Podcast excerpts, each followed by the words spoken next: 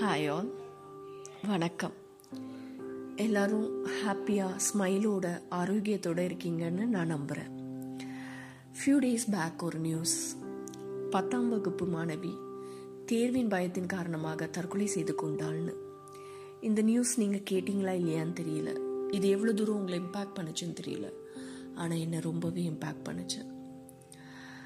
இந்த நியூஸ் மட்டும் இல்லை எல்லா தற்கொலை செய்திகளுமே நான் கேட்கும் போது மனதளவு ரொம்ப பாதிக்கப்படுறேன். இன்னைக்கு நான் தற்கொலைகளை பற்றி தான் பேச போகிறேன் you're listening to smile with Sasi and நான் உங்கள் சசி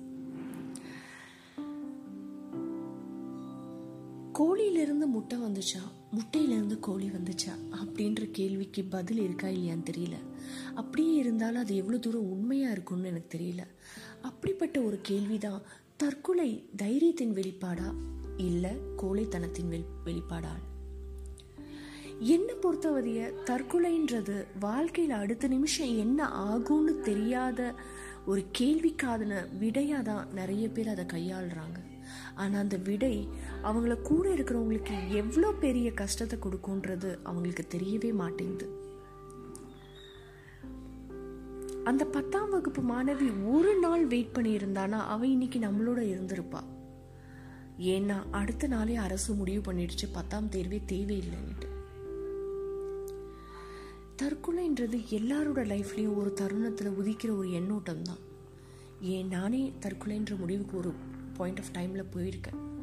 அப்போ எனக்கு கிடைச்ச ஒரு நண்பர் என் லைஃபோட கண்ணோட்டத்தையே மாற்றிட்டார் அவர் எனக்கு சொல்லிக் கொடுத்த விஷயம்லாம் ஒன்றே ஒன்று தான் லைஃப் ரொம்ப அழகான விஷயம். It is a beautiful gift don't waste it உன்னை நீயே ரசிக்க ஆரம்பி. உன்னை நீயே லவ் பண்ண ஆரம்பி. எல்லாமே வாழ்க்கையில் மாறும் அப்படின்னு சொன்னார். அதை நான் பின்பற்றினேன். என் லைஃபே மாறிடுச்சு. டு பி ஃப்ரேங்க் நான் தற்கொலைன்ற எண்ணத்தில் போன டைமில் என்ன என் லைஃப்பில் ப்ராப்ளம் இருந்துச்சோ அதே தான் இப்போவும் எனக்கு இருக்குது ஆனால் நான் லைஃப்பை பார்க்குற கண்ணோட்டத்தை மாற்றினதுனால நான் அதை ஓவர் கம் பண்ணி இப்போ ரொம்ப ஹாப்பியாக இருக்கேன். ஒரு சர்வே சொல்லுது தற்கொலைக்கு முடிவுக்கு போகிறவங்க ஒரு அஞ்சு பத்து நிமிஷம் யோசிச்சிருந்தாங்கன்னா அவங்க அந்த முடிவையே மாற்றிருப்பாங்கன்னுட்டு அதை நானும் நம்புகிறேன் தயவுசெய்து உங்கள் கூட இருக்கிறவங்க டிப்ரெஷன் மூடில் இருந்தாங்கன்னா தயவுசெய்து அவங்கள லிசன் பண்ணுங்கள் அவங்க என்ன சொல்கிறாங்கன்னு கேளுங்க. பாதி விஷயம் நம்ம கேட்கறதுனாலேயே அவங்களுக்கு ஒரு ஆறுதலை கொடுக்கும். அண்ட் அவங்க அந்த முடிவை மாற்றிக்கிறதுக்கான வழியை வகுக்கும்.